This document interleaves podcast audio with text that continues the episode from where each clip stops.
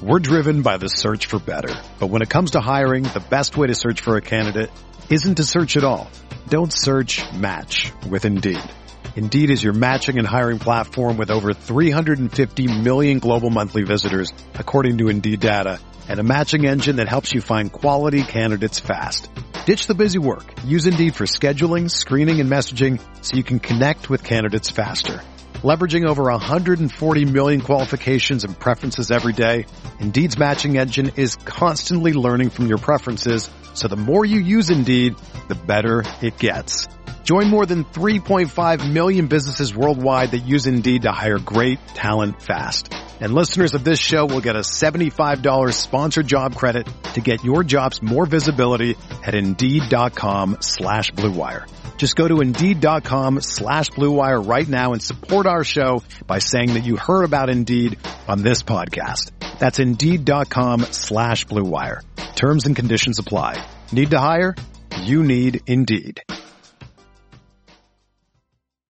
When you need mealtime inspiration, it's worth shopping Kroger, where you'll find over 30,000 mouth-watering choices that excite your inner foodie. And no matter what tasty choice you make, you'll enjoy our everyday low prices, plus extra ways to save, like digital coupons worth over $600 each week. You can also save up to $1 off per gallon at the pump with fuel points. More savings and more inspiring flavors make shopping Kroger worth it every time. Kroger, fresh for everyone. Fuel restrictions apply.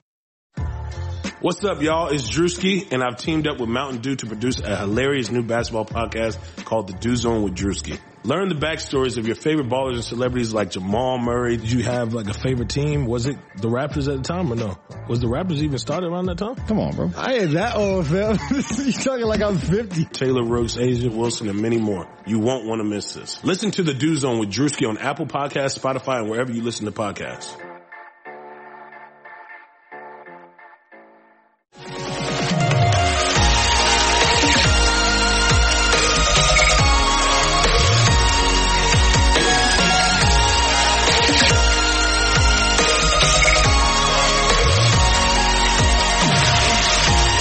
And away we go, episode 13 of the Al Galdi podcast. It is Tuesday, March 9th, 2021. Yes, lucky number 13 for this podcast, and it is a lucky day for the Washington football team's right guard, Brandon Scherff.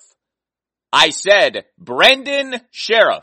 Brandon Scherff. Yes, thank you, Roger Goodell. $18 million coming the way of Brandon Scherff if he wants it. Washington on Monday night announcing that yes, the team has franchise tag Scherff for a second consecutive offseason. You likely know where I stand on that. We got a lot to get into with that. Get into it. We shall. Speaking of money, Dak Prescott, mega contract extension with the Dallas Cowboys. What does that mean for our Washington football team? We'll have that conversation today. Special guest on today's podcast, NFL analyst Mark Bullock, one of the best X's and O's and film breakdown guys out there. You've read him in the Washington Post. You've read him on the Athletic. Mark is especially good when it comes to talking about the Washington football team. We are now inside of a week of the start of the NFL's legal tampering period, which gets going this Monday, March 15th. Mark is going to give us in-depth breakdowns of a bunch of potential free agent targets for Washington. Curtis Samuel, Hunter Henry,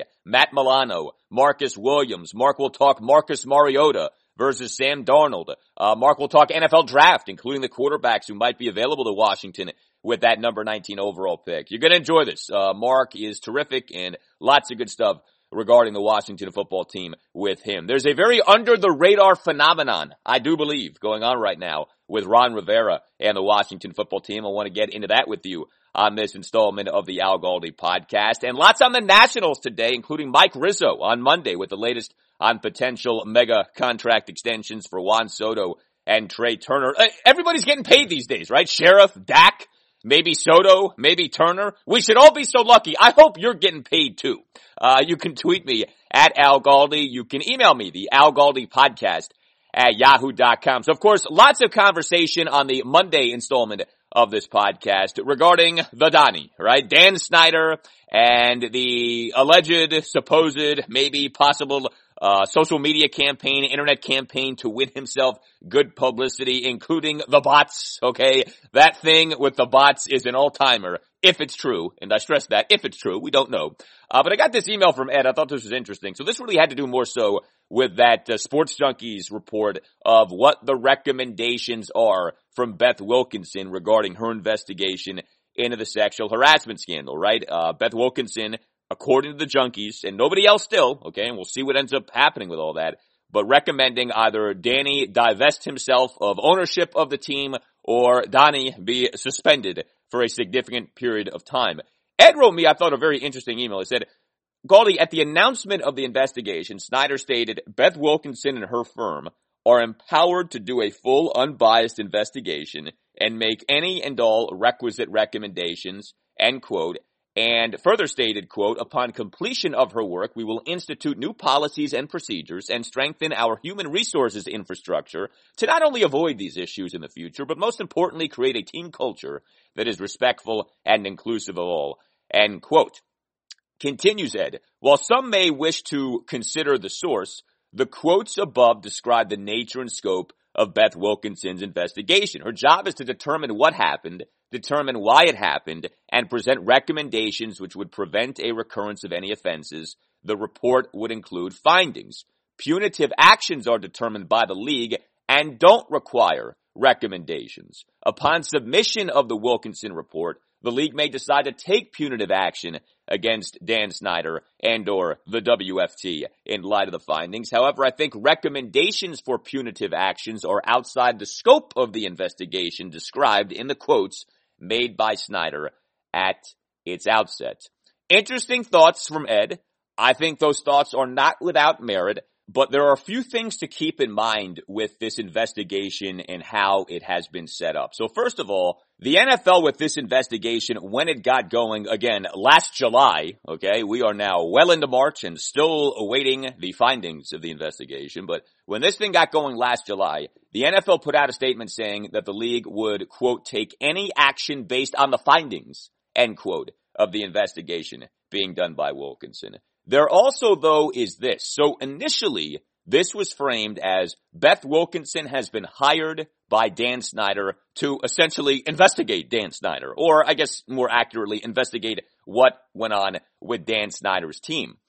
Since then, things have changed, and the Washington Post last August 31st did report that the NFL had assumed oversight of the investigation. The piece said that Dan Snyder and Roger Goodell had agreed that it was best if Beth Wilkinson reported to the league instead of the team.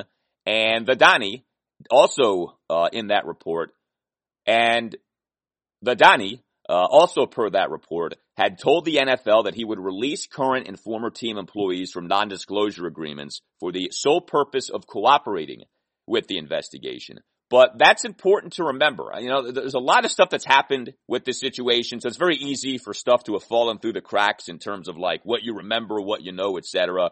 But yeah, last August 31st, there was the report from the Post that oversight of the investigation had been transferred from Dan Snyder to the NFL. So I'm not sure that we can be locked into, well, Beth Wilkinson can say this, but not that with her findings, or Beth Wilkinson can do this, but not that when it comes to her recommendations. It's not exactly crystal clear. You know, that's why getting this report, getting these recommendations matters. And we're still waiting on this, you know, and the junkies may well be correct. But as of now, they're the only ones who had this. Nobody else has had this. And it's not even a guarantee at any point we will have this. Like, it's not definite. We've never been told the findings of the investigation will be made public. We've just kind of assumed that that would happen, but it hasn't happened yet. And I'll tell you this too. With NFL free agency and the trading period set to get going this coming Monday and then truly on Wednesday, right? Legal tampering period on Monday, start of the new league year on Wednesday. If you're gonna do things like strip Washington of its 2021 first round pick or strip Washington of a 2021 draft pick or I don't know, dock Washington a bunch of cap room or, or whatever punishment you come up with from a football operation standpoint. Seems to me you kind of have to do that now, right? I mean, it would be pretty ridiculous if you get into the new league year and let's say Washington trades away its first round pick for someone or something, and then it's like, no, actually you don't have that pick. Like, no, you kind of need to tell Washington, here's what you have and here's what you don't have, uh, because of the sexual harassment scandal. So, you know, I would kind of work that into the mix here too. Like, if you're gonna punish our team, you gotta do so soon here because the new league year is about to begin and you need to know what kind of assets you're operating with if you're Ron Rivera in terms of what you can do to try to upgrade your team. But you know, I had another thought on Monday regarding Danny and the bots and the insanity that has become everything going on off the field with our football team.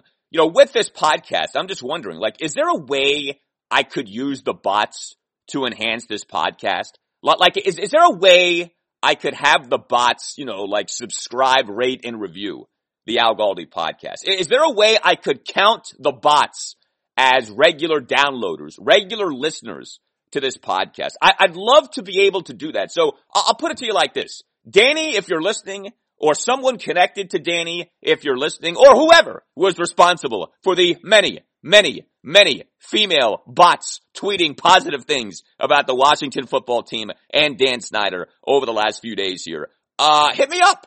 Maybe we can work something out, okay? Hey, I've got no shame, alright? So when it comes to the bots, you know, when it comes to the immortal Enna Kresmer and Kyung Rodan and Marsha Pick and Rosa Widowson. Golly gee, we love Rosa. And Rochelle Dowling and Ann Gow and Reba Wiley and India Edmondson, okay? All these beautiful people, right? Tweeting beautiful things about Danny and the football team. You know, the wonderful diversity about the team. And, you know, the phrases like, be the change you want to see in the world. Diversity, dot, dot, dot. I see you, NFL. I mean, come on. I want some of that rub. Alright? I want some of that love. I want some of that good publicity. You know, instead of shaming Dan Snyder or those potentially associated with him. How about we praise him? This might be genius, marketing genius. Remember, that's how Danny made his money to begin with. Marketing. Maybe this is just next level marketing, alright? So stop shaming the Danny. Stop poking fun at the Danny and start admiring what this man is doing. Alright, to football we go. Brandon Scherff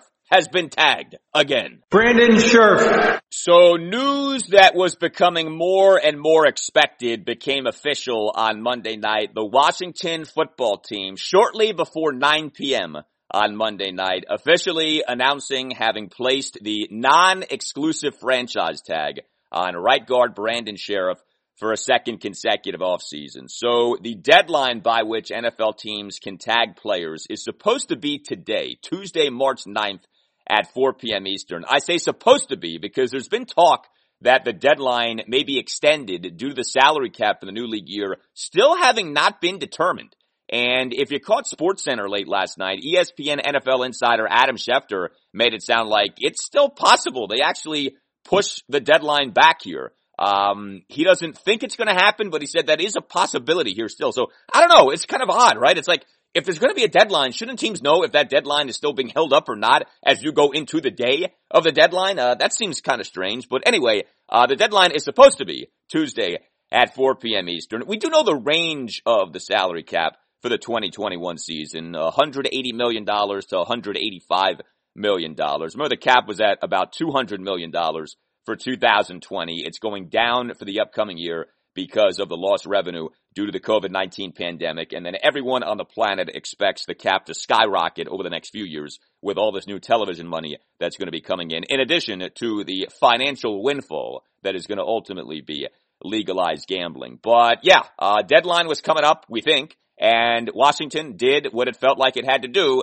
which is tag Brandon Scherff again. So Brandon Scherff, of course, played the 2020 season under the terms of a non-exclusive franchise tag. Uh, the tender he played under was for around $15 million. There's a rule when you tag a guy in back-to-back years. Any player being franchise tagged for a second straight year gets a 20% raise. So tagging Scherff here, once again, with a franchise tag, is giving him a guaranteed 2021 salary of about $18 million. Now he's got to sign the franchise tag tender to get that, but almost always these guys end up signing their franchise tag tenders. Now if you're disgruntled, and you don't want to play for the team, that's different, but that certainly does not seem to be the case here for Brandon Scherff. So he is going to be signing a contract for a guaranteed $18 million for 2021. One of the dumbest things about the NFL, and I don't know why this is the case, but it is the case, is that the NFL includes both tackles and guards under the same tag numbers for offensive linemen. So in the NFL, not every franchise tag is for the same value, right? There's a franchise tag number for quarterbacks. There's a franchise tag number for receivers, for tight ends, etc. For whatever reason, and I don't understand why, the NFL just has a singular franchise tag number for offensive linemen or singular tag numbers, I guess I should say, because you have various versions of the franchise tag. There's a transition tag, etc. But singular tag numbers for offensive linemen, like tackles and guards are lumped together. And it is ridiculous, okay? I mean, money for guards has gone up in recent years. This is actually probably one of the reasons. But tackle and guard, two different positions. And for the longest time, uh, two different positions at which you've had very different money. Tackles have gotten paid a lot more than guards over the years. So lumping the two sides together only serves to bring down tackle money and bring up guard money. And I don't know why for the NFL you wouldn't have more nuance with this stuff and say, well, there are tag numbers for guards or interior offensive linemen. You know, maybe you look at it that way. And there are tag numbers for tackles. And I know you might say, well, Galdi, some guys play both tackle and guard. That's true. But you can go by the position at which the guy got the most snaps the previous year and say, okay, that's his position. You know, there are ways you can figure it out. And I just think it's ridiculous that the NFL lumps both positions together. But that's the way that it is. Look, you likely know where I stand on this by now. I have wanted no part of Brandon Scherff playing for Washington under the terms of a second consecutive franchise tag tender in 2021. I've been very clear about this. I've wanted Washington to either sign Scherff to a long-term deal or to tag him and trade him. That's where I have stood. That's where I continue to stand. I am not thrilled with this news. I'm not because every indication is that this is not a tag and trade scenario. This is a tag scenario.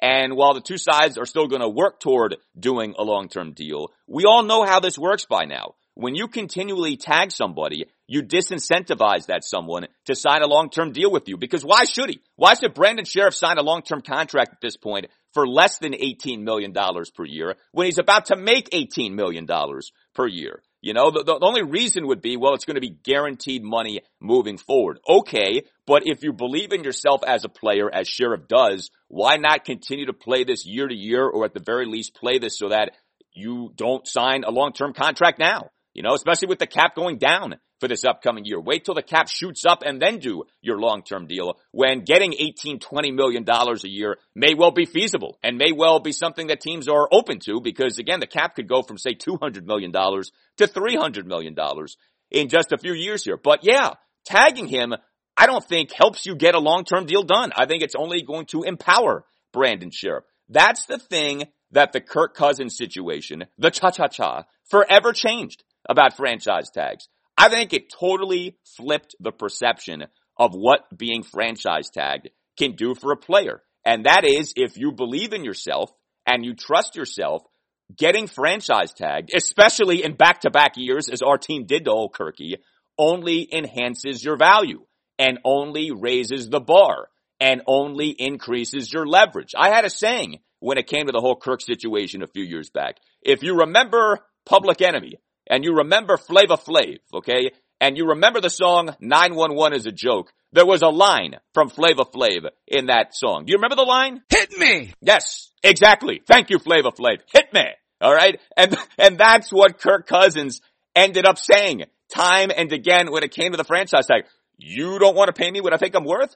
Franchise tag? Okay, hit me. Hit me. That's right. Slap me. Hit me hard. Hit me good. Let me feel it. Give me that franchise tag and I'll do it. Okay. I will play your reindeer games. I will ride that tag year in and year out. And I think that's exactly where Scherff is coming from. You don't want to pay me exactly what I'm looking for here, especially in an environment in which the salary cap is about to soar to the moon. Hit me. Hit me. Tag me. Yes and give me that franchise tag money for a second consecutive year. Look, to me, each of the following items is true. Brandon Scherff is a very good right guard. Brandon Scherff very much fits the culture that Ron Rivera is trying to establish. Brandon Scherff has been hurt a lot. Brandon Scherff plays a position that you can adequately fill on the cheap. Brandon Scherff being tagged for a second straight offseason only increases his leverage and disincentivizes him from agreeing on a long-term contract. All five of those things to me are true. Like, you can like the player and like the person and also admit he's been hurt a lot. He plays a position that you can do on the cheap more often than not. And tagging him really isn't a road to anywhere other than him either leaving you after the 2021 season or you having to pay him even more money after the 2021 season. Like, it, it's nothing good, okay? And I don't get the sense that all this is a tag and trade circumstance. Like, I, I don't think that they're looking at this as, well, if we don't work out a long-term deal, we'll just trade the guy this offseason. I think they very much want to keep Brandon Scherff. And I understand why. He's good. First team all pro in 2020. Like, even if you don't think he was at that level of good in 2020, and there is some debate about whether he was quite that good, he is good. Like, he is really good. You know, Pro Football Focus had Brandon Scherff ranked Number four out of 43 qualified right guards in terms of overall grade for the 2020 regular season at 84.1. The guy can play. The guy's a hard worker. Everybody loves the guy. Nobody has any problems with him beyond basically the injury situation, right? Three more missed games in 2020. He's missed a total of 16 games over the last three years. You look at a lot of the highly paid guards in the NFL, they don't miss a lot of time. You know, the New England Patriots, Joe Thuney has played in every game for the Pats over his five NFL seasons, 2016 through 2020. Kevin Zeitler, New York Giants guard, he's played in 95 of a possible 96 regular season games over six seasons, 2015 through 2020. Like those guys get big money. Those guys post. Those guys don't miss time. Scherff has had a hard time posting for whatever reason. And as I've also pointed out previously, Scherff is old for his draft class. This should not be ignored. Now, I know that offensive linemen can be good well into their 30s, but Brandon Scherff already is going into his age 30 season. Okay. Yeah. 2015 draft. I know he's already going into his 30s here. Like time flies, but he was an older guy for that 2015 draft class. You know, Landon Collins, same draft class, is essentially three years younger than Scherff. Collins is going into his age 27 season. So guard going into his 30s, oft injured. Like, yeah, there are some red flags here in terms of should you really truly pay this guy big money? Like, no doubt, no doubt. And of course, with the positional value, that's a whole nother conversation, but I think that is significant, you know? There's a reason Jay Gruden a few years ago referred to Scherff as, right, a guard. Yeah, we're getting there, but you know, we've had what uh, two first round picks since I've been here. One of them hasn't played a down or played one one game, and the other one's a guard. Yes, Jay, a guard, right? Brandon Scherff plays a position that all the time teams fill with mid to late draft picks, undrafted guys, uh, free agents on the cheap. Heck, Washington is an example of this the last few years at left guard. Ereck Flowers in 2019, and on the cheap free agent pickup. Wes Schweitzer in 2020, and on the cheap free agent pickup. Brandon Scherff, if we're being truthful, is a failed tackle. That's why he's playing guard. Washington drafted Scherff as a right tackle out of Iowa with that number five overall pick in the 2015 draft, moved him to right guard on the second day of training camp. So yeah, like it's not, I'm not here to like try to tear the guy down, but if we're having a truthful, honest, upfront conversation about what he is, that's what he is. You know, he's a failed tackle. That's why he got moved to guard. It's like relievers in baseball. A lot of them are failed starters. That's why they are relievers. A lot of guards are failed tackles. Here though is the good news with all this, alright? Because I don't think Washington is in a very good place right now when it comes to maximizing this situation. If you're not gonna tag and trade him, you're gonna end up overpaying him for this upcoming season with the $18 million. Uh, I do hope they get the long-term deal done this offseason. It is possible, alright? It's not impossible. You got until about mid-July to get the deal done. But I just don't see what the real impetus is at this point for Brandon Scherff to do that, right? Why not just play out 2021 for $18 million and then after 2021 with the cap again about to fly to the moon, do your long-term deal then, you know, and, and lock in. Maybe you can get 18, 19, 20 million dollars a year at that point with the cap shooting up. But why do the deal now when you don't know how high the cap may end up soaring? But, but here's the good news if you're a Washington football team fan. You do have the cap space to pay the guy $18 million in 2021. You know, that, that is the good news.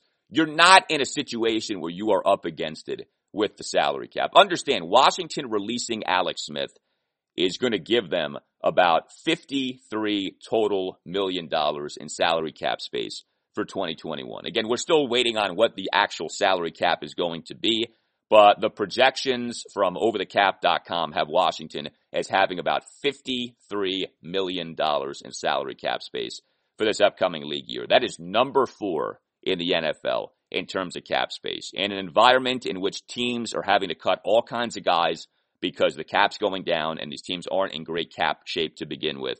Washington is in a much different situation. You know, you've got to give Washington a lot of credit. It's done a very good job, especially recently, managing the cap. You know, Ron Rivera, Rob Rogers, Washington's cap guy, uh, they've done a tremendous job. And truth be told, all right, truth be told, I know nobody wants to hear this, but Bruce Allen and probably more so Eric Schaffer, they too did a good job with the cap. Washington has actually been in a good spot with the salary cap for a while here. So that's the good news. You know, if you end up overpaying for Scherff this year at $18 million, if you end up having to pay him more later in a long-term deal, uh, well, that's just the way it goes. It's not good. It's not ideal, but it's also not just something that completely crushes you. Cause again, you have the cap space here. You can make this work. I just don't think this is the way to do this.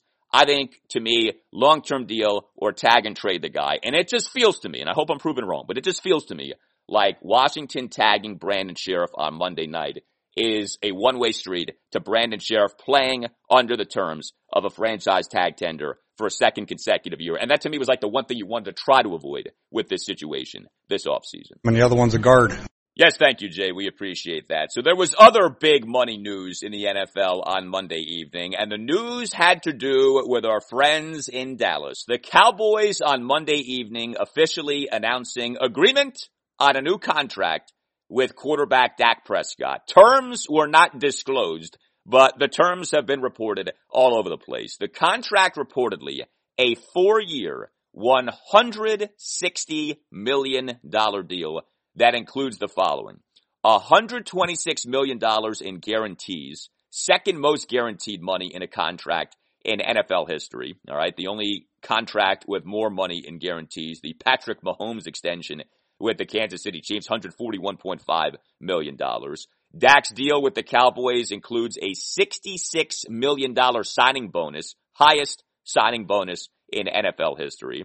Dak's deal with them boys includes a record $75 million in year one. So much of that has to do with that $66 million signing bonus. Although the Cowboys astutely have worked this out to where Dak's 2021 salary cap hit is just $22.2 million. dollars. So in a year in which the cap will be, you know, 180 to 185 million dollars, Dak's cap hit is not going to be that onerous. 22.2 million dollars. The Dak deal includes a no trade clause. The Dak deal includes a no tag clause. So Dallas is not tagging Dak Prescott for a second consecutive year.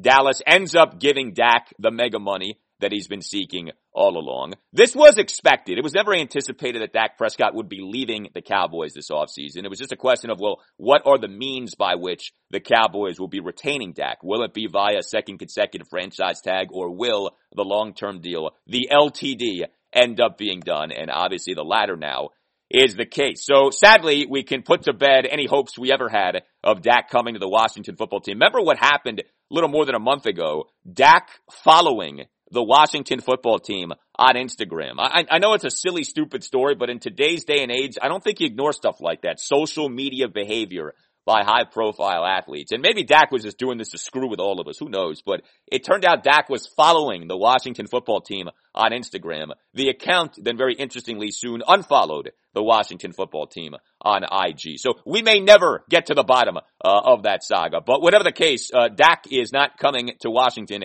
anytime soon. Now, I think there are a few things that are interesting with this Dak contract, especially as those things pertain to the Washington football team. So number one, there's a lesson in all this, and that is Dak's injury, his horrific injury in 2020 ended up having virtually no impact on him getting a long-term deal. Like, had Dak stayed healthy and had a typical Dak season, and the Cowboys had had a typical Cowboy season where maybe they're halfway decent, but they do nothing in the postseason if they even make the postseason, I'm not sure that Dak's contract extension is really that much different than what he ended up getting anyway. You know, Dak suffered, right, that compound fracture and dislocation of the right ankle in that Cowboys win over the New York Giants in week five. It was a nasty looking injury, right? You had good feeling and good wishes from all across the NFL towards Dak with the visual of that injury. I mean, the visual really wasn't that different from the Alex Smith injury. Obviously, Dak's situation has been much better than what Alex ended up going through, but it was nasty looking. There's no doubt about that.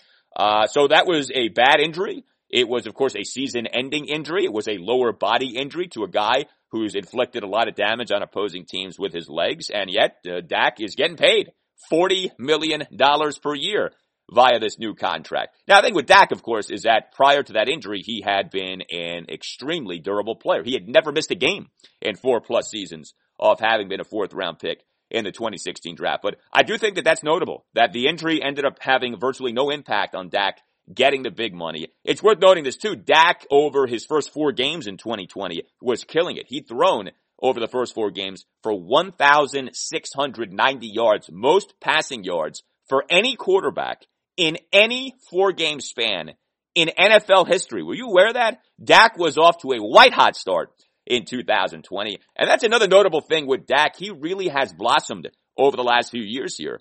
Uh, Dak was a good quarterback 2016 through 2018. He's taken his game to another level over the last few years. 2019, Dak was a stud, fourth in the NFL in ESPN's total QBR, fifth in the NFL in yards per pass attempt, second in the NFL in passing yards. And then, of course, he gets off to that great start in 2020. In fact, Dak over his first five seasons, even with missing 11 games in 2020, just the second quarterback in NFL history to have at least 100 passing touchdowns, to have at least 100 passing touchdowns and at least 25 rushing touchdowns over his first five seasons, including the postseason. Like he really has become a prolific quarterback. He is reputedly a great guy, a great teammate. Like nobody has anything bad to say about Dak Prescott as a guy. That's one of the reasons you had that outpouring of support for him off getting hurt in 2020. This is not good news that Dallas has done this, alright? It's a ton of money, no doubt, and we'll actually do some more on that in a moment, but Dak is really good. Dak has been very reliable in terms of availability. I know he got hurt last year, but beyond that, he's been very healthy. Dak is a good dude. This is not some locker room cancer or anything like that. And understand, Dak has tormented the Washington football team over the years. I feel like this doesn't get enough attention. Are you aware of Dak's career numbers against Washington over five years? Okay. Record of seven and one, 13 touchdown passes versus one interception, 8.22 yards per pass attempt, a 69.2 completion percentage. Dak has scorched the Washington football team over the years. Now, a lot of those Washington football teams that Dak faced had terrible defenses. Okay, 2016 through 2019, Washington's defenses, for the most part, not very good. All right, the 2017 defense that first Greg Manusky season as defensive coordinator actually was okay. Actually finished top 10 in third down defense that year. But by and large, it's been one bad defense after another for Washington over the years. Things did change in 2020, a season in which Dak plays in just five games. So let's see, right? Let's see with this new era of Washington defense under Ron Rivera and Jack Del Rio and with the likes of Chase Young and Montez Sweat and uh, Kendall Fuller back in the fold and, you know, Kamren Curl and who knows who gets added this offseason. Let's see what that version of the Washington football team defense does against Dak Prescott. But at least as of now, Dak has torched the Washington football team over the years and he ain't going nowhere for years to come. But here's also something to be mindful of with the Dallas Cowboys, okay? So we talked earlier about Washington having all this cap room and, you know, even if you have to pay Brandon Scherff $18 million for 2021, it's not the end of the world. It's not ideal. It's not what I want, but you can do it. It's not an impossibility. Dallas is not in a similar salary cap situation. And it's going to be mighty interesting to see how Dallas navigates this in years to come. Now, there is a saying when it comes to the cap in the NFL, and that is quite simply, you can do whatever you want from a salary cap standpoint. You know, Washington back in the aughts, back in the uh, first decade of ownership under Dan Snyder, right, the Vinny Cerrato years, Washington all the time used to pull off moves, and people would be like, how are they going to ever make that work with the salary cap? And Washington ended up making it work with the salary cap, thanks in large part to Eric Schaffer, who was a great cap guy. But you can always kind of figure things out with a cap. You can make anything work. That said, take a listen to this now with the Dallas Cowboys. Dak's extension leaves the Cowboys with the following players and average annual values, okay? AAV. So simply on an average per year basis, what are you paying that guy? All right. Dak did a four year, $160 million deal. So that's a $40 million AAV for Dak. All right. So you got Dak Prescott at a $40 million AAV. You got receiver Amari Cooper at a $20 million AAV. You got running back Ezekiel Elliott at a $15 million AAV. Boy, is that a big matzo ball because I know Zeke is good, but a lot of people tell you he's actually not as good now as he was just a few years ago. And if you follow the Cowboys, Dallas gets very good production from Tony Pollard. And you're kind of like, man, in terms of bang for buck, it feels like you're getting a lot more from Pollard than you certainly got from Zeke this past season with all the fumbles. But anyway, Zeke, $15 million AAV.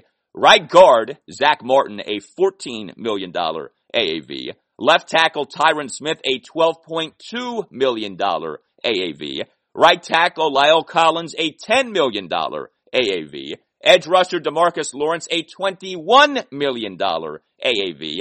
Linebacker Jaylon Smith, a $12.75 million AAV. That's a lot of double digit AAVs that you gotta be juggling here over at least the next few years. Dak, Cooper, Zeke, Zack Martin, Tyron Smith, La'el Collins, Demarcus Lawrence, Jaylon Smith. That's a lot of big money that you're paying guys really across the board on your roster. And it's one thing if you're killing it and season in, season out, you're winning 10, 11, 12 games and season in, season out, you're making deep postseason runs. But as we know with Dallas, that hasn't been the case. So good luck with that, Dallas. Good luck with all these big money players here especially with old Zeke Zeke at $15 million a year, paying a running back $15 million a year. Good luck with that. You know, I just listed for you eight different Cowboys players, each with an AAV of at least $12 million. Do you know how many Washington football team players there are with AAVs of at least $10 million for 2021? Four. That's it. Brandon Scherff, Landon Collins, Chase Roullier, and Kendall Fuller. And for Roullier, you're looking at an AV of 10.125 million. For Fuller, an AV of $10 million. Each of those eight Cowboys has an AV of at least $12 million. So just to do a little compare and contrast, we got a whole lot of freedom and a whole lot of wiggle room when it comes to our cap scenario. Dallas, right now, not so much. But yeah, the Cowboys have locked up Dak to a big money deal. Very pleased right now to welcome to the Al Galdi podcast NFL analyst Mark Bullock, one of the best X's and O's guys out there, especially when it comes to the Washington football team. He's worked for the Washington Post and the Athletic. You can follow him on Twitter at Mark Bullock NFL, and you can check out his work as I have at markbullock.substack.com. Mark, it's great to talk to you, man. How are you? Uh, I'm very good. Thanks for having me on. How are you? Yeah, doing well. Appreciate you coming on very much. So before we truly get going here, how did you get involved? I mean, a guy from England breaking down football as you do so well. Yeah, it's, uh, it's a bit of an odd one, isn't it? Um, I, I, I was, when I was younger, my, my, my dad's job took us out to the States, um, when I was about five. Uh, I lived out there for five years, so I, I kind of had an upbringing in, in US sports. Um, and then when I came back here, I kind of fell back into more of the UK sports. Um, and then when I was sort of 17, 18, um, the NFL started becoming more popular here. It was on TV regularly, um, and I just got more and more into it. Um, and, and, I've always kind of been a, an analytical kind of guy in, in, in watching why things happen rather than just being like, oh, that was a good pass or that was a good run. What I like to see why that happened. So, um, I, I, and the NFL is kind of a great platform for um, breaking down why things happen because it's a play-by-play basis. So, um, yeah, that kind of always piqued my interest, and I just, I guess, had a lot of spare time and uh, got into it and uh, really enjoyed getting into learning more and more about the game. That's really cool. NFL, of course, has been going over to England for years. How is the NFL doing in England? Like, is the NFL a big deal? Do people like American football? Yeah, they do. Um, it, it, I, I, wouldn't say it's encroaching on any of the top sports here, but it's um, certainly growing. Um, and you know those those NFL games that they bring to London um, usually get sold out, um, and it, it, can be a pretty terrible game that they can send over here, and it can get sold out um, because it's one of the few times a year that the fans get to kind of gather and have the kind of NFL experience with the tailgating and, and all that kind of thing. That that just doesn't happen here otherwise. So um, yeah, it's um, it's doing pretty well and it's growing. Obviously, the pandemic hurt it. Um, but it was growing pretty strongly, and they were adding more and more games and talks of bringing a franchise over. And uh, personally, it would be amazing to see, but I, I don't know whether the logistics of that work out or not. Yeah, well, you mentioned terrible games. We all remember the Washington football game over in London there in October of 2016, the tie with the Cincinnati Bengals. Although I guess that was kind of an entertaining game. It just did not end the way uh, we all wanted it to. But anyway, uh, yeah. So I want to bounce a bunch of Washington football team related stuff off you and just kind of get your takes on some things. A lot of talk right now, uh, obviously about Brandon Scherff. You know what the proper valuation is for guard, etc. Uh, you've studied Scherff. You analyze interior line play. What's your take on how good he is and the extent to which you could, say, approximate his production with a substantially cheaper option? Yeah, I, I, have always valued Scherff as one of the better guards in the league, and, and the more that I've watched him, um, I've been more convinced that he is that. Um, obviously, the injuries play a factor into it um, because he's not been able to play consistently um, 16 game seasons back to back to back, and, and you'd feel a lot better about giving him that long term contract and, and locking him in with that amount of money um, if if you could kind of see that hey he's been consistent in playing 16 games a year for his whole career, um, you feel a little bit more comfortable about it. Um, but in terms of when he's on the field and his ability um, as a just as a guard, he, he is definitely one of the best in the league, and, and his versatility in that he's so strong, he's very athletic for a guard. Um, he allows them to do basically anything they want to do in the run game because he can run the zone scheme stuff. He's athletic enough to do that. He can pull to the edge if they want to run power schemes. He can um, get outside on screens and, and all that kind of stuff. So he does all the different things that you could possibly ask a guard to do and more, and that gives them a lot of flexibility. So um, for me, he, he's right up there with the top guards in the league, and, and I've, I've always advocated saying he deserves to be paid like that, and, and they'd be smart to do that in, in my evaluation. While we're talking Scherff and just offensive line play in general, I thought one of the really interesting things about this past season was what the offensive line was. Because, you know, we had this thing early in the year where the perception was the offensive line wasn't very good. And then by the end of the year, it sure seemed to be at least decent. And if you go by some of the data that's out there, especially the Pro Football Focus stuff, the act, the uh, the reality with the line was that it actually was pretty good, like upper half of the NFL type good. What's your opinion of the performance of Washington's offensive line in 2020? Yeah, they kind of stumbled into something towards the end of the year. Um, Morgan Moses bounced back, which I wasn't fully expecting, but he bounced back after a couple of rough, years, and he had a really good season at right tackle. Um, Scherff was a as his, his normal self at right guard. Uh, Roullier really stepped up, and he was rewarded with that contract extension. And when when they got Schweitzer in at left guard um, after starting with Martin, um, they they kind of found an interior three with Scherff, Roullier, and Schweitzer. Those three really connected, and they were passing off stunts in the passing game really well. Um, they were getting a ton of movement when they were running zone scheme stuff, and I think that was kind of when we saw the run game start to take off and Gibson had a couple of strong games before he got hurt. Um, because they were generating so much movement inside um, and creating those lanes for him to cut into. So, um, yeah, I, I, think they really found something in Schweitzer, Roullier, and Scherff, and obviously Moses bouncing back gives them a, a, a good four. Um, I, I, think they still need something at left tackle. I'm, I'm not convinced Cornelius Lucas is the long-term answer there, and, and, I'm not a huge fan of Geron Christian either. But um, so I think they probably still need, they still have a hole at the kind of the most important spot on the line. But I, I think the other four guys that they've got, um, assuming they keep Scherff, um, is a really good foundation for building the offense going forward. We're talking with NFL analyst Mark Bullock. So, of course, the A topic with Washington this offseason has been what's next at quarterback. We have the NFL's legal tampering period beginning on March 15th. The new league year gets going on March 17th. Two veterans most frequently tied to Washington have been Marcus Mariota and Sam Darnold. Each guy, of course, is under contract, so isn't necessarily available, but we'll see. But uh, that said, I know you've looked at each guy. Would either guy, Mariota or Darnold, be a great fit for Washington, in your opinion?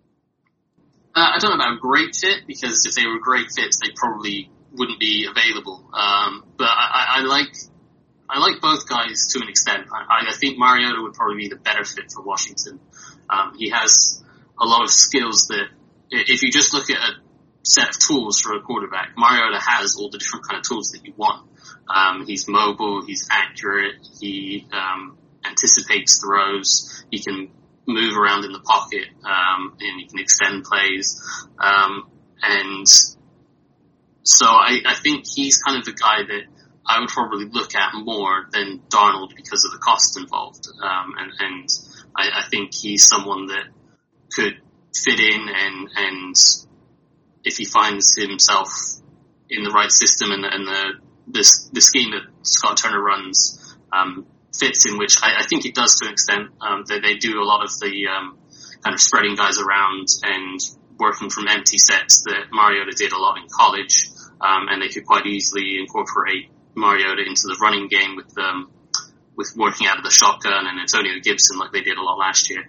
Um, so I think he would fit in in a lot of different aspects of what Washington does. So um, Mariota would be the guy I would look to. Um, but I, I, think Darnold has something to him as well. Um, I think that's always been kind of the, the deal with Darnold is he makes some bad decisions, but he always seems to have that it factor about him, um, and, and, he makes some nice plays on third down. He has some ability as well.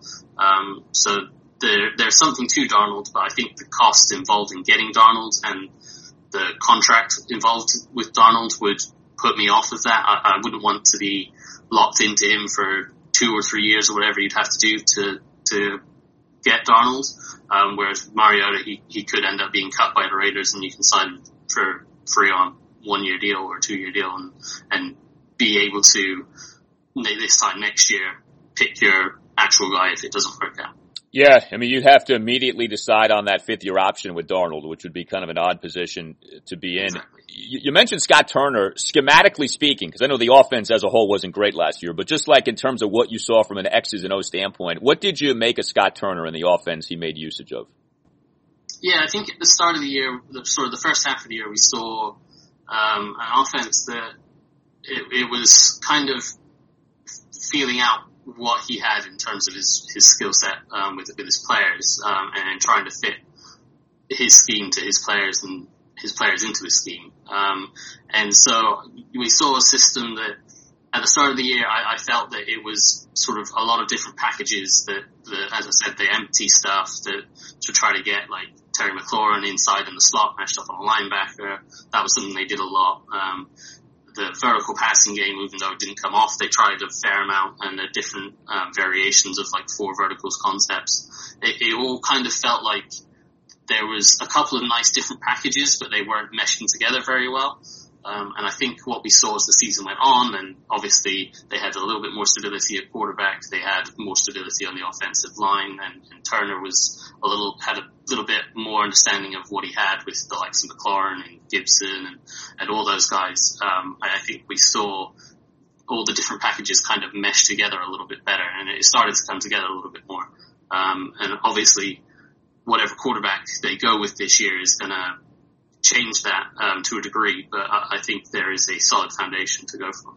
So Washington, of course, has a lot of cap space, and a lot of people are expecting Washington to be significant players in free agency. A popular non-quarterback who many expect and want Washington to pursue in free agency is the Carolina Panthers receiver Curtis Samuel. The fit seems obvious. You say maybe not. Why is that? Yeah. Yeah, so obviously the he has a ton of connections to uh, Washington with with Ron Rivera, with Marty Hurney, with Scott Turner. Um, he has a ton of connections, um, and even an underrated one is he played with Terry McLaurin in college, and they were supposedly roommates. Um, so like there is plenty of connections, and it's not that I don't see him as a fit. I, I think the issue for me is that Washington, in my opinion, needs an outside receiver or a Z receiver. Um, and Samuel played the Z receiver under Scott Turner, but he was limited in what he could do. He, he does a lot of the gadget type stuff like uh, the jet sweeps, the end arounds, the motioning into the backfield, taking carries, and all that kind of stuff. Um, and so Washington has a lot of those type of guys. They've got Gibson, they've got McKissic, they've got Steven Sims that I know a lot of people are already ready to write off, but they've got those three guys that can do that kind of role.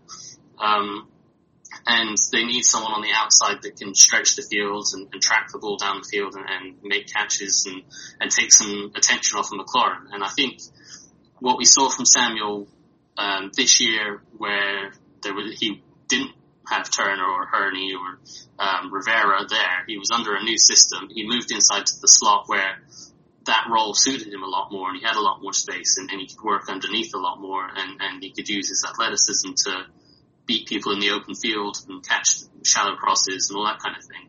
Um, so I think that kind of suits him a little bit more. And Washington could certainly say, well, yeah, we still need that kind of player as well. We can put him in the slot and, and do those kind of things. But he's projected to get something like 10 to 15 million a year in free agency, um, which he, he deserves that amount of money. He's a great talent, but you're paying that for a slot receiver that you already have three guys that can kind of fill that same role. Um, doesn't seem like the wisest investment to me um, when they still need someone to play outside and, and stretch the field opposite McLaurin.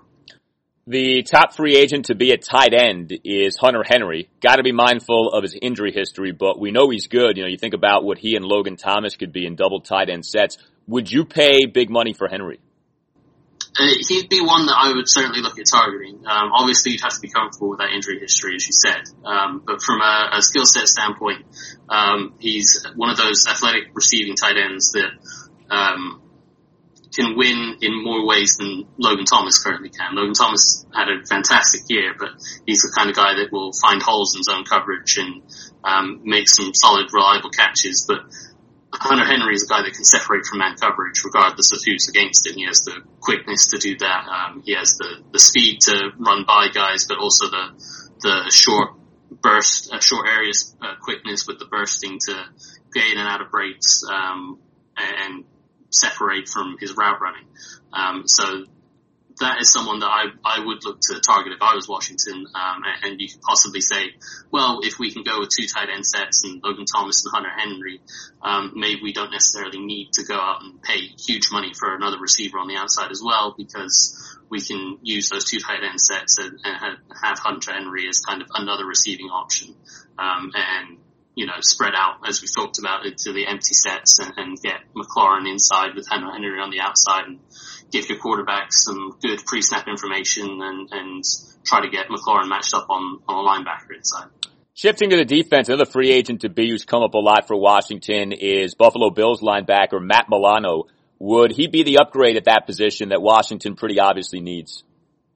Yeah, well, I think they need they need to fill two spots at linebacker. They, they need a, a, a will linebacker or a weak side linebacker, and that's something that I think Milano would fill. He's a, he's a very good coverage linebacker. He, he has a natural fit in Washington because Buffalo runs a very similar scheme. Um, and, and, you know, Brandon Beane and, um, Scott McDermott, uh, sorry, Sean McDermott, um, went from Carolina when Rivera was there and Hurney was there up to Buffalo. Um, and so they, they run a lot of the same stuff. So there's a natural fit there. Um, that they also need a, a middle linebacker or a Mike linebacker. And that's, that's not what Milano is. He's not a guy that will get in and, and rough it up against the guards and the tackles and the centers. He's not someone that's going to shed blocks. He's someone that needs to be protected from that a little bit because he's a little bit undersized. He's more of the kind of the modern, so to speak, linebackers that are a little bit undersized but um, fast and athletic and, and, can cover. And Washington certainly needs that. Uh, um, they, they, and he would be a, a, very good fit at the will spot, but they would also still need uh, a Mike linebacker to go along with it. And one more free agent question for you. This is great, just getting your kind of quick profiles on all these different guys. The New Orleans Saints free safety, Marcus Williams. I, I know you really like him as a free agent for Washington. What jumps out at you? Yeah, I, I think that he he offers a lot of versatility in that he in, uh, in New Orleans he played a lot of um, deep safety as the single high safety, uh, and Washington played plenty of cover three where they have just one deep safety in the middle, and that would allow whoever the strong safety is, if it's Kamren Curl, if it's Landon Collins, um, either one to play more in the box, um, where they both played pretty well. And certainly Kamren Curl played very well last year, and Collins had typically been an in, in the box safety.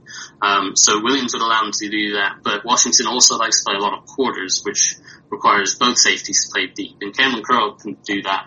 Landon Collins isn't quite as effective at, at that role, and Williams could um, quite easily interchange between two deep looks and, and single high looks, and and represent a, a good, solid coverage guy um, that would that also makes reliable tackles and can come down and, and, and play some run stuff as well talking with NFL analyst Mark Bullock. So we have the NFL draft, of course, and that is an option for Washington in terms of addressing quarterback. We'll, put aside the consensus top two quarterbacks in this draft, right? Trevor Lawrence, Zach Wilson, barring the unforeseen.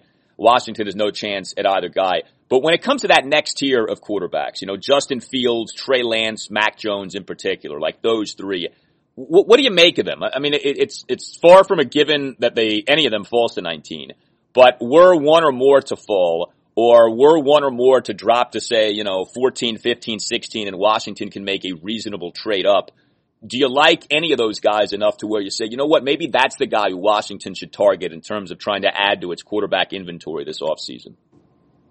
Yeah, uh, there's, it's an interesting quarterback class because every one of those top guys has something to like about them. It, it, it, normally when I watch quarterbacks at the draft, I, I, kind of feel like I don't really like much about this guy or I really like this about this guy, but each one kind of has something to really like about them. And, um, Justin Fields is a guy that I feel like where it, we back in sort of 2010, 2015 range where Mike Shanahan was the head coach and we had the Shanahan system. I think Justin Fields would have fit into that perfectly. Um, he, he plays uh, even though he's a mobile quarterback, he plays kind of like a pocket quarterback in that he almost deliberately tries to stay in the pocket and work through his progressions almost to his detriment because he has the athleticism that when a play breaks down, he could just take off running and pick up yards. Um, but he almost tries extra hard to stay in the pocket.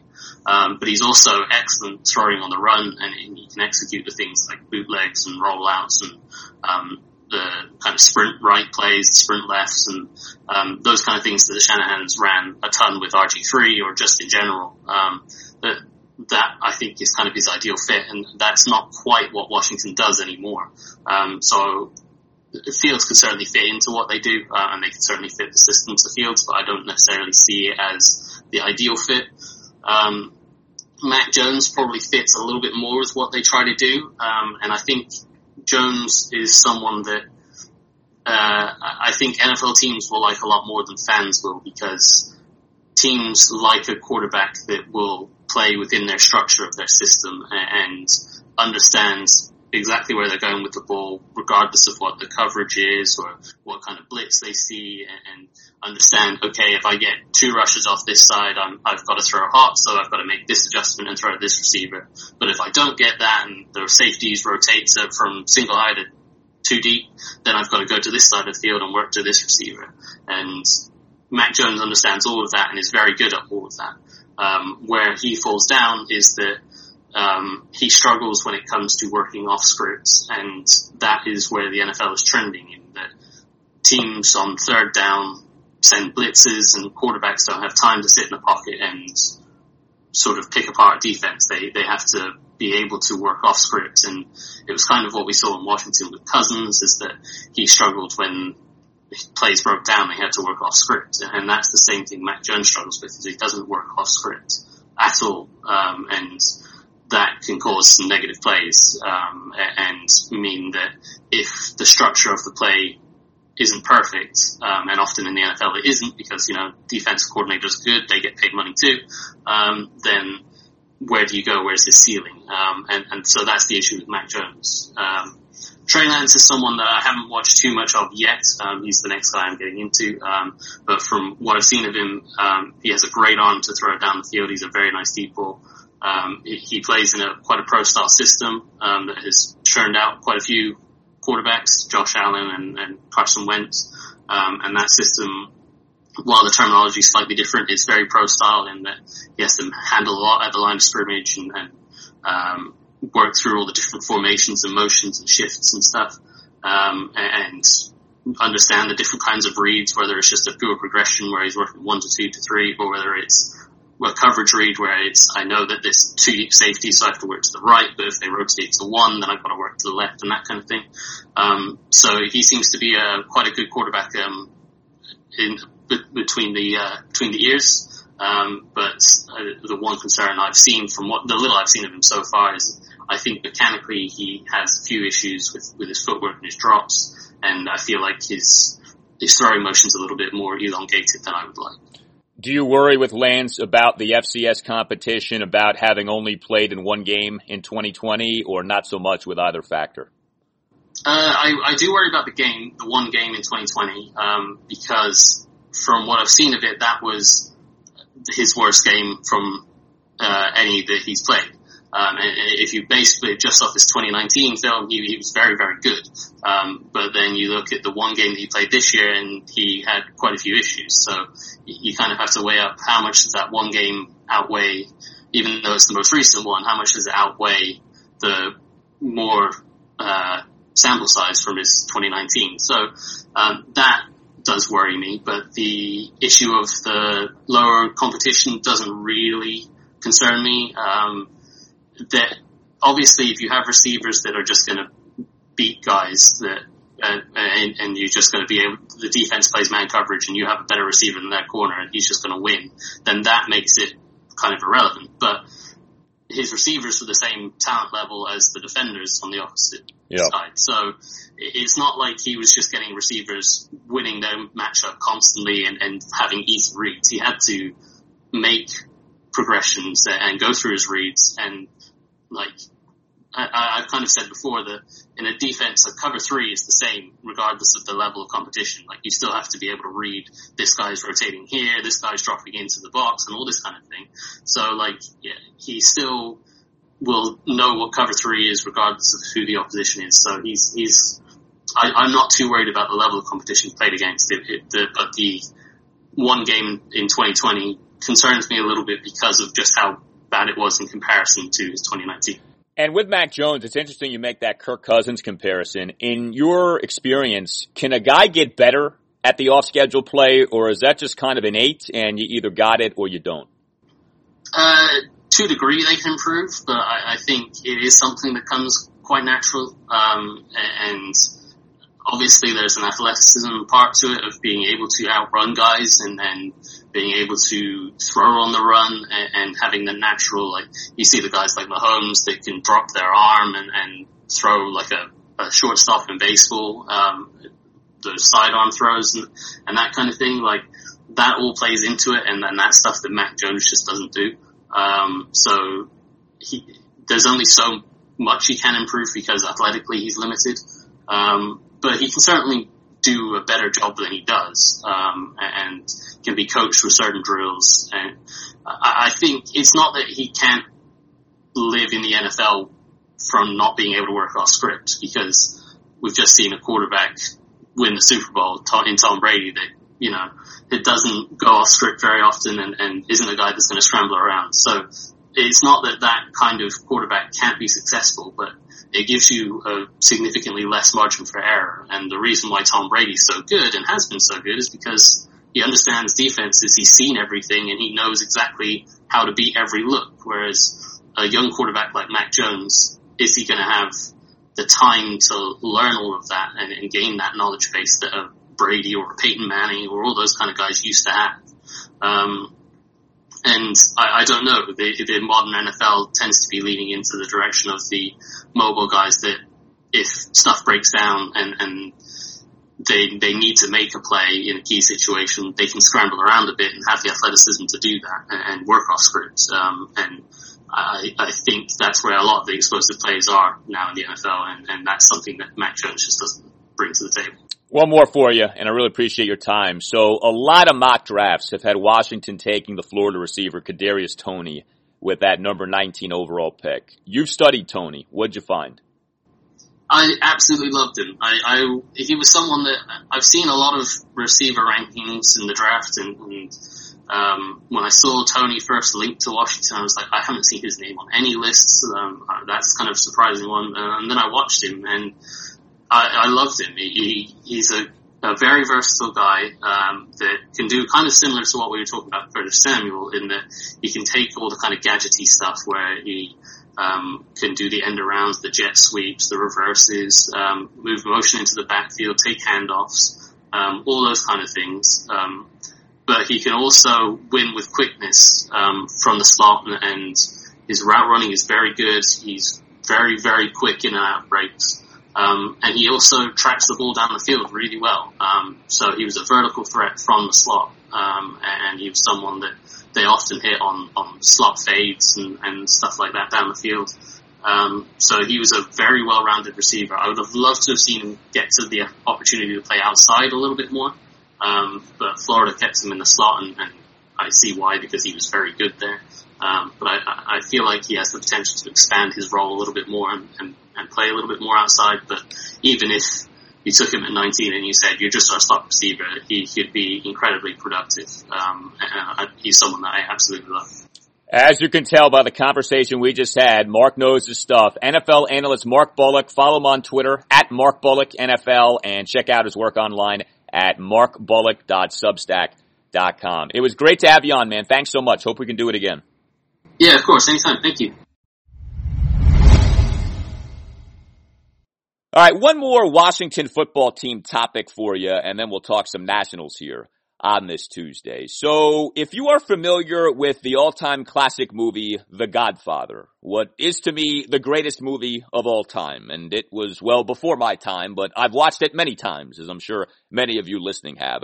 You have toward the end of the movie what is known as the baptism of fire, okay? The baptism of fire is a series of scenes late in the movie during which Michael Corleone exacts his revenge and eliminates the enemies and eliminates the enemies of the Corleone family, right? The likes of Moe Greene and Philip Tattaglia and Emilio Barzini, right? People like that. It's also, by the way, late in The Godfather that the Corleones kill two of their own for being traitors, right? Connie Corleone's husband Carlo and Salvatore Tessio. You know, that's a very sad scene with old Tessio when he's like, for old time's sake, you can't let this pass. And they're like, no, sorry, Sally. We got to do you. We, we got to put an end to you. Uh, that, that is a powerful, powerful moment in The Godfather. But I bring all this up because right now I do believe, and it's not necessarily getting a ton of attention, but Ron Rivera is orchestrating his own version of a baptism of fire with the Washington football team. Okay. We had more news come out on Monday regarding another departure of a longtime person within the organization. Now look, a lot of these people departing are people you likely have never heard of, or if you have heard of them, it was like one time, you know, one day, many years ago, that kind of a thing. But on Monday, there was a report from Washington football team insider Chris Russell of SI.com, one of our pals, that the Washington football team and this guy, Elliot German, had mutually parted ways. Uh, German had served as a physical therapist and assistant athletic trainer for the Washington football team since joining it all the way back in 2008. This news about Elliot German came just a few days after we got what we got on Friday, when we had multiple reports that Director of Football Operations Paul Kelly and Head Equipment Manager Anders uh, Botel or Butel, it's spelled B-E-U-T-E-L. Uh, anyway, we're out. Okay? Kelly had been Washington's Director of Football Operations since February 2010. Botel or Butel had been with Washington since 2001 and had served as head equipment manager since Valentine's Day 2014. Okay. Think about what happened earlier this offseason, right? The departure of Vice President of Player Personnel, Kyle Smith, right? He joined the Atlanta Falcons for the exact same role. Think about what came out the same day that the news came out that Kyle was joining the Atlanta Falcons. Multiple reports that Washington had parted ways with three other top people in the scouting department. Jeff Scott, Cole Spencer, and Brian Zekas. And you're getting a picture here of a lot of guys who had been with the team no longer being with the team. This is a purge by Ron Rivera. This is, like I said, a baptism of fire by Ron Rivera. And it's not necessarily that all of these people are enemies of Ron or anything like that, but it is definitely a movement of Ron's bringing in his own guys, his own people. You know, Kyle Smith gone, Paul Kelly gone, Jeff Scott gone, Cole Spencer gone, Brian Zekas gone, Elliot German gone. Like all these different people who've been with the team for a very long time are out. They're no longer here. And, you know, you could say on the one hand, well, come on. I mean, Ron got here a year ago, kind of saw what he had in these people, saw what he had in these various departments and then has decided with a year's experience and a year's worth of knowledge about what he has and what he doesn't have, has decided to make some changes. And that may well be the case. Like, I don't think there's anything wrong with that, but I think it's really notable. And I think it's telling. And I think this common theme for all these people that they're longtime guys and they're a long time no more because they're no longer here. I don't think that should be ignored. You know, a lot of these people were brought in by Bruce Allen. You know, a lot of these guys are what you would call Bruce guys. Kyle Smith was a Bruce guy. He joined Washington as an intern in 2010, had climbed the ladder ever since. Uh, Jeff Scott was a Bruce guy. Jeff Scott had been Washington's assistant director of pro scouting slash advanced coordinator. Uh, he joined Washington as a scouting intern in December 2011. Cole Spencer had been a national scout for Washington. He joined Washington in 2010 as a scouting intern. Brian Zekas had been a personnel coordinator and pro scout for Washington. He joined the team as an administrative assistant in July 2014. Are you picking up a theme here? All of these guys were brought to the organization by Brucifer, had risen in the organization during Brucifer's tenure. What about this guy, Paul Kelly? All right, Paul Kelly, I don't know if you've heard his name before or not. You, you got to be kind of a wonky Washington football team fan to know of Paul Kelly, but his name would come up every now and again. Paul Kelly was the director of football operations for Washington.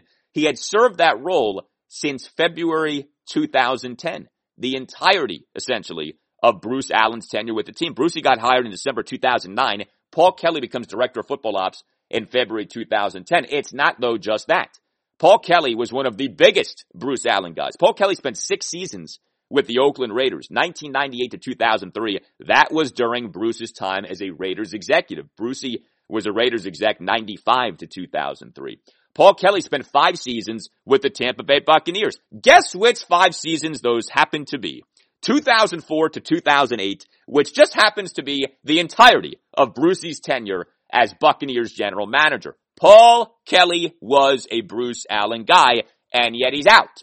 Just like Kyle Smith, just like Jeff Scott, just like Cole Spencer, just like Brian Zekas. Uh, you know, this guy, Elliot German, whose departure we found out about on Monday. He had served as a physical therapist and assistant athletic trainer for Washington since joining it in 2008. So German's arrival actually predated Brucey's arrival, but obviously German had lasted throughout the Brucey tenure, and now he is gone. Now, take all of this and add onto it what happened last offseason, right? Remember some of those who were ousted last offseason. Ron Rivera in the 2020 offseason, right, parted ways with Eric Schaffer, the Washington Senior Vice President of Football Operations and General Counsel. He'd been with the team since joining it as a salary cap manager in 2003. So Schaffer's arrival obviously predated Bruce, but Schaffer had risen through the ranks during Bruce's tenure. Uh, Ron Rivera, remember, allowed the offensive coordinator, Kevin O'Connell, to leave the organization despite him reportedly having a year left on his contract. And and this was as big as maybe anything last offseason. Ron fired the head athletic trainer, Larry Hess, who had been with Washington since 2002, had been the team's head athletic trainer since February 2010. Hess gets the role again, basically right when Bruce arrives as head athletic trainer. And the other thing with Hess too to be mindful of, Larry Hess was very much a Dan Snyder guy. Larry Hess had survived for years he was known to be a Danny guy. Hess gets ousted last offseason. Of course, so much of that had to do with all the complaints that had arisen regarding Washington's training staff, right? Trent Williams, Quinton Dunbar, Morgan Moses, etc. But I think it's impossible not to be paying attention to this. I think it's impossible to just dismiss all of this as mere coincidence and don't look here. Ron Rivera is 100% putting his stamp on this organization. Ron Rivera is 100% eliminating people he's not a fan of and or doesn't trust. And it's that latter point that I want to harp on for just a moment. If I asked you what has doomed Ron's predecessors more than anything, whether you're talking about Jay Gruden or Mike Shanahan or Marty Schottenheimer or whoever else, even people who you look back upon and you say, hmm, you know, I don't know about him. You know, someone like you know, Jim Zorn or Steve Spurrier, right? If, if I ask you, like, what is kind of the common thing that did in all of those people? You would say Dan Snyder and his top underling, So either Vinny Cerrato or Bruce Allen. Ron Rivera knows this. Ron Rivera has seen, or at the very least is aware, of the infighting and of the self-sabotaging nature with the Washington football team over the years. I.e., Mike is here, is supposed to have full say-so over everything, and yet Danny, in cahoots with Brucey, ends up doing things like trading for Donovan McNabb, right? Jay is the head coach, wants to at least have some kind of input in what's going on here, and yet Brucey is doing all kinds of things behind Jay's back, including trading for Alex Smith. Danny is doing things behind Jay's back, like orchestrating the drafting of Dwayne Haskins with the number 15 overall pick in 2019. In other words, inevitably, a divide has come up between the ownership slash upper echelons of the front office and the coach. Okay. And we've seen this many times. Steve Spurrier had issues with Vinny Cerrato. Jim Zorn had issues with Vinny Cerrato. Mike Shanahan had issues with Dan Snyder. Jay Gruden had issues with Bruce Allen. And on and on we can go in terms of the infighting within the organization. It's why we always talk about organizational alignment. Washington hasn't had it. Ron Rivera is hopefully here establishing it. But I very much believe that Ron Rivera in getting rid of people he doesn't like and or doesn't trust is fortifying himself against that pitfall that has doomed so many, if not every one of his predecessors. Ron, to me, is establishing his army. He's establishing his mafia. He's establishing his capos, his guys who he knows he can trust. Okay. He's brought in so many guys from the Carolina Panthers, not just to reward his friends, not just to have guys with him who he feels like are good at their jobs, but also to have people here who he can trust. And so if the stuff ever goes down, and if a line in the sand is ever drawn, and if there does start to be any kind of divide between Ron and Dan, or Ron and Dan and others in the higher levels of the organization, Ron has got his backup.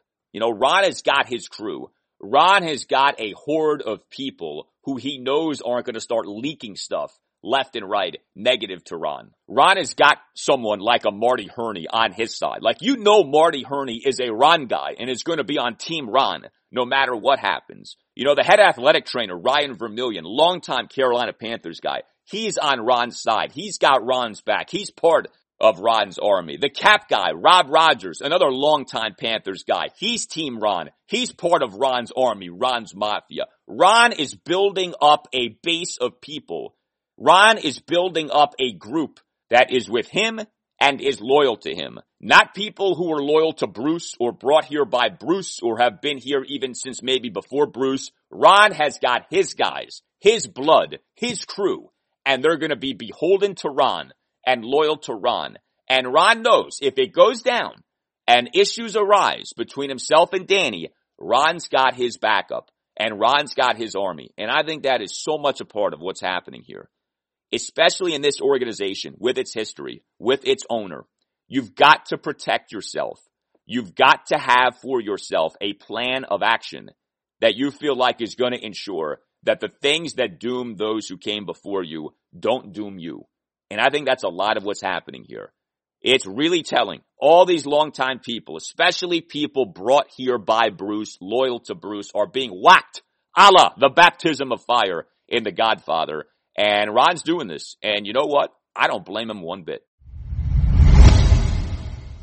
Well, when it comes to establishing your authority, as Cartman on South Park would say, we know who is in charge of the Washington Nationals. It is Mike Rizzo. It has been for years. He is the ninja. He is the president of baseball operations and general manager. And as best as we can tell, there ain't been no infighting with the Nats over the years. In fact, if anything, Mike Rizzo has had to manage up uh, with the Lerners as opposed to ever having to manage down. Anyway, Mike Rizzo on Monday at National Spring Training at a Zoom press conference did address the potential for long-term contract extensions for the Nats' two best position players, Juan Soto and Trea Turner. This has been kind of an ongoing thing, right? Uh, are the Nats going to do big money long-term deals with Soto and Turner perhaps as soon as this spring training or this season. Uh, and we got this from Rizzo on Monday. Quote, we've discussed internally with ownership about it. We're in the midst of making decisions on what a time frame would look like. We certainly have made and will make a long-term extension offer to both players sometime in the near future. End quote. Not a lot there, obviously, but it is good to hear that, that discussions are happening or at least will be happening. Uh, this was not in any way like a dismissal from Rizzo of, yeah, you know, we'll see about all that. This was like, no, we're interested in this. We're talking about this internally with ownership, i.e., I'm asking billionaire Ted Lerner, I'm asking billionaire Mark Lerner, uh, hey, can we maybe make this happen? Can we maybe open up the checkbook to where we make a massive money offer, especially to Soto? And he says yes, because it's going to take a massive money offer to get him to say yes. So I think that's good. I think if you're a Nats fan, you're encouraged by what Rizzo had to say on Monday. There's no doubt for Soto, it's going to take 300 plus million dollars to get a deal done. Now with Soto, you know, he's not due to be a free agent until the 2024 2025 offseason. So it's not like you're right on the doorstep of him about to be a free agent. But as we know with this stuff, especially with Soto being as great as he is and being a Scott Boras client, the sooner the better if you want the guy here for the long haul. The price is only going to go up, assuming Soto remains Soto, i.e. really good and healthy. He's only going to be able to command more money down the line. The price isn't going to stay the same or go down it's only going to go up. You're going to continue to have market resetting contracts along the lines of what you just got with the San Diego Padres shortstop Fernando Tatis Jr. 14 years, $340 million. Like that resets the market. And so every time something like a Tatis contract happens, the price for Soto only goes up. And for Juan Soto, you don't have to do, say, a 14 year deal if you don't want to or he doesn't want to. You could do a 10 year deal. You could do an eight year deal. You could maybe even do something like a six year deal. There are all kinds of ways to do this, but what you're trying to do is to buy out at least some of Juan Soto's free agent years so that you don't have with him, which you had happen with Bryce Harper, or maybe Anthony Rendon's a better example because I don't think the Nats were really truly interested in re-signing Bryce Harper, but I think they did have interest in Rendon. Um, you don't want the guy to get to free agency because inevitably, especially for a Scott Boras client, free agency means bye-bye. Now, not every time, okay? It didn't mean it with Stephen Strasburg, but you're taking a chance when you let a guy get to that point. Better to negotiate and lock him up now when you have negotiating exclusivity than to wait until the guy hits the open market and who knows who is going to be coming hard after him and who knows what the who will be throwing at the guy. Trea Turner is a little different, right? Trea Turner, there is more urgency with. Uh, he's due to be a free agent after next season, after the 2022 season.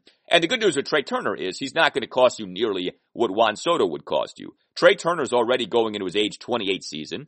Uh, Trea Turner is a very good hitting shortstop, but he's not necessarily an outstanding defensive shortstop. In fact, last season, Trea Turner ranked dead last among 20 qualified shortstops in defensive runs saved at minus seven, but really has, he really has blossomed as a batter over the last few years. He's someone you definitely want to retain, but this is not a contract to me for Trea Turner that's going to cost you certainly not $300 million.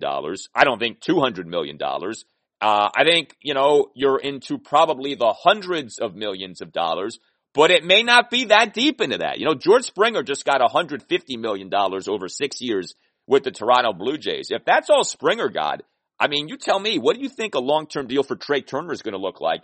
especially if some of his advanced defensive metrics remain not that great. And especially again, given the age, Trea Turner's not 22 or 23 going into, like I said, his age 28 season. So I'm optimistic, especially with Trea Turner, that something gets done and maybe even sooner rather than later. I don't have a lot of optimism that something gets done with Juan Soto, but that doesn't mean you don't try. That doesn't mean that you don't come hard and come correct. You know, and don't do one of your classic Lerner offers of, well, we'll pay you money now and then a whole lot of money 50 years from now. Like, none of that's deferred money stuff.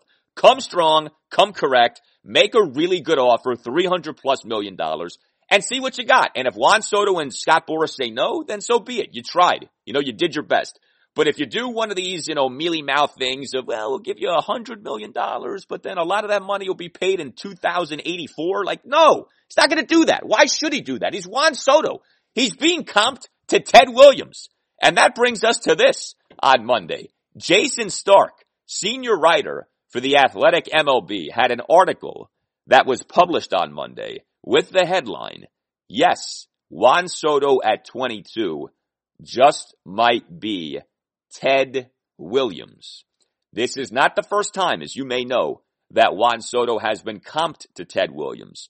Mike Petriello is a StatCast analyst for MLB.com. He had an article that came out last December 5th with the headline, This Young Star is the Next Ted Williams.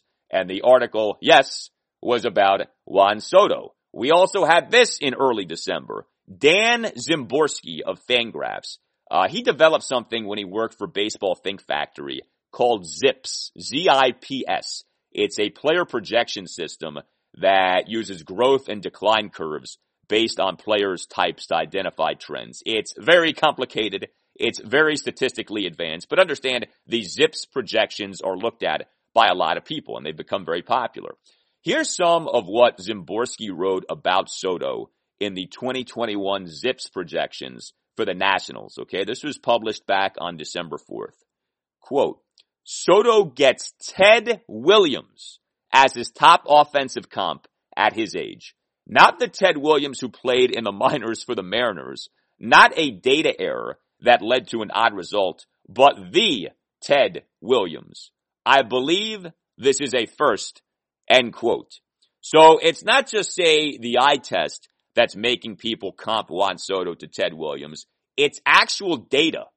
It's an actual quantifying of Juan Soto that now has him being comped to Teddy Ballgame, the splendid splinter, Ted Williams, maybe the single greatest hitter in the history of the world, Ted Williams. It is remarkable that we are talking in this way about Juan Soto, and we should be. He has been spectacular as a batter over his first three major league season. So yeah, if you want to truly do a long-term contract with the guy, you're gonna have to pay the piper. You're gonna have to pay the ton. You're gonna have to get uncomfortable, but you're gonna do those things knowing that two years from now, three years from now, five years from now, maybe 10 years from now, the deal may well look like a relative bargain. Like we like to say, today's overpay is tomorrow's bargain. And the price for the Juan Sotos of the world is only going up. It's not going down.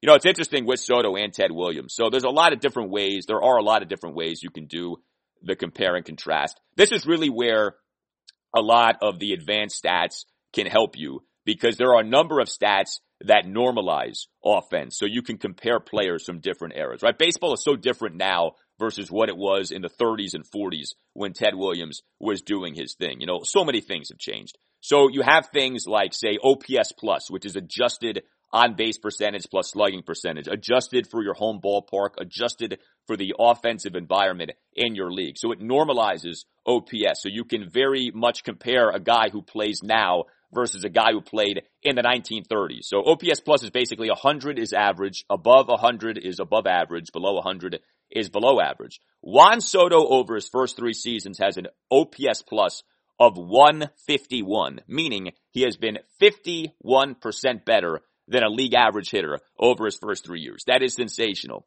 Ted Williams over his first two seasons, which took him through his age 21 season. Juan Soto is now through his age 21 season had an OPS plus of 161. So if you go by OPS plus, Ted Williams was better over his age 20 and 21 seasons than Soto has been through his age 19 through age 21 seasons. But how about the thing that Ted Williams is known for, maybe more than anything? Plate discipline. Juan Soto over his first three years, again, his age 19 through age 21 seasons, a walk percentage, that's walks divided by plate appearances, of 16.9 which is just tremendous. Ted Williams, over his first two seasons, so we're talking 1939 and 1940, his age 20 and age 21 seasons, a walk percentage of 15.2. Juan Soto through age 21 season, walk percentage 16.9. Ted Williams, walk percentage through age 21 season, 15.2. Juan Soto's walk percentage is actually better and what's interesting about Ted Williams is he has his first two years, he's got that walk percentage of 15.2, and then the walk percentages soar into the 20s in each of the next four years, including an absurd 24.3 in 1941. Ted Williams, who had basically like x-ray vision when it came to tracking the baseball, walked in a quarter of his plate appearances in the 1941 season. Again, ridiculous. is Juan Soto about to make a leap like that? You know? Well, if you go by what Soto's done through his age 21 season, he's been better than Ted Williams at drawing the walk. So heck yeah, it's possible. The sky truly is the limit for Juan Soto. He really is a special player. He really is an incredible talent. And the fact that we're actually having these conversations of, is he the next Ted Williams? You know, yes, uh, he may be. You know, time will tell, obviously. A lot of work to be done. But he may well be. This is someone, the likes of which we've never had here for Washington DC baseball. And there's a tendency in sports, as there is in life, to always think of, well, that which happened in the past has to be better than that which is happening right now. And there's no way someone right now could be better than someone who was around years ago. And that's just not true.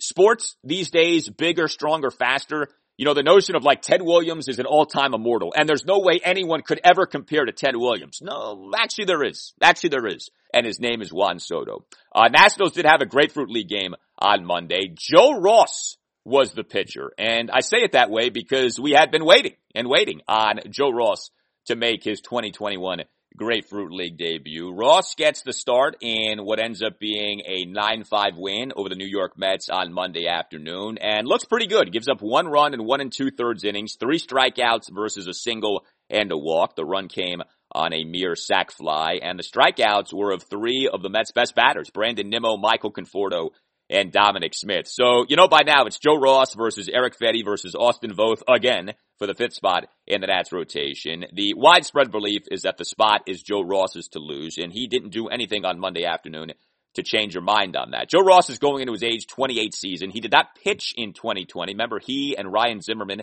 or among the Remember, he and Ryan Zimmerman were the two prominent Nats who decided not to participate in the 2020 season due to the COVID-19 pandemic. Uh, Ross is under the terms of a one-year, $1.5 million contract. That's the same money that he was due to earn in 2020 before he opted out for the year. And look, with Joe Ross, I mean, it's hard to know with certainty what you have with him. I, I think at this point, we've kind of seen enough to know, like, he's never going to be some dominant starting pitcher. But we've also seen with Joe Ross, him have success at the major league level. And so the idea of him having a good 2021 season really isn't that far fetched. Remember, Joe Ross was a good pitcher for the Nats in 2015 and 2016. Now that's going back years now at this point. I, I get that. And he has struggled with inconsistency and injury ever since. He in 2016 missed more than two months due to right shoulder inflammation. He in July 2017 underwent Tommy John surgery. He in September 2019 missed about three weeks due to forearm soreness. And if you look at Ross's 2019 season as a whole, it was a disaster in terms of him as a reliever. 18 games, 19 and a third innings, an ERA of 11.17. Remember for Ross, he spent a good chunk of that 2019 season pitching for the AAA Fresno Grizzlies. But, and this was so interesting with Ross in 2019, over his final eight games of the regular season, he had an ERA at 268, 12 earned runs in 40 into third innings, and that included a blow up start, giving up seven runs in three and two thirds innings in a loss to the Mets at Nationals Park. Now, with Ross in the 2019 postseason, he was not on the Nats wild card game, NLDS or NLCS roster, though he did remember pitch in the World Series. It was Joe Ross who made the spot start for an injured Max Scherzer in game five uh, of the World Series, what ended up being a 7-1 loss to the Houston Astros at Nats Park. Ross in that game, four runs in five innings. So it's been very much an up and down last few years for Joe Ross. But like I said, he was good in 2015 and 2016, and he was good for that late season stretch in 2019 in the regular season. Final eight games again, an ERA a 268. So if you told me in 2021 Joe Ross is quite good, especially for a number five starter, I could totally believe that. All right, that will do it for you and me. Keep the feedback coming. Hit me up on Twitter at Al Galdi. You can always email me the Al Galdi podcast at yahoo.com. Ron Rivera will be speaking via Zoom press conference on Wednesday. So we have that to look forward to as the week progresses. Who knows what will be coming up in terms of Washington football team news over these next few days. Like we've been saying, it is a juicy time of year with free agency and the trading period about to get going early next week. Have a great rest of your Tuesday. I'll talk to you on Wednesday. Hit me!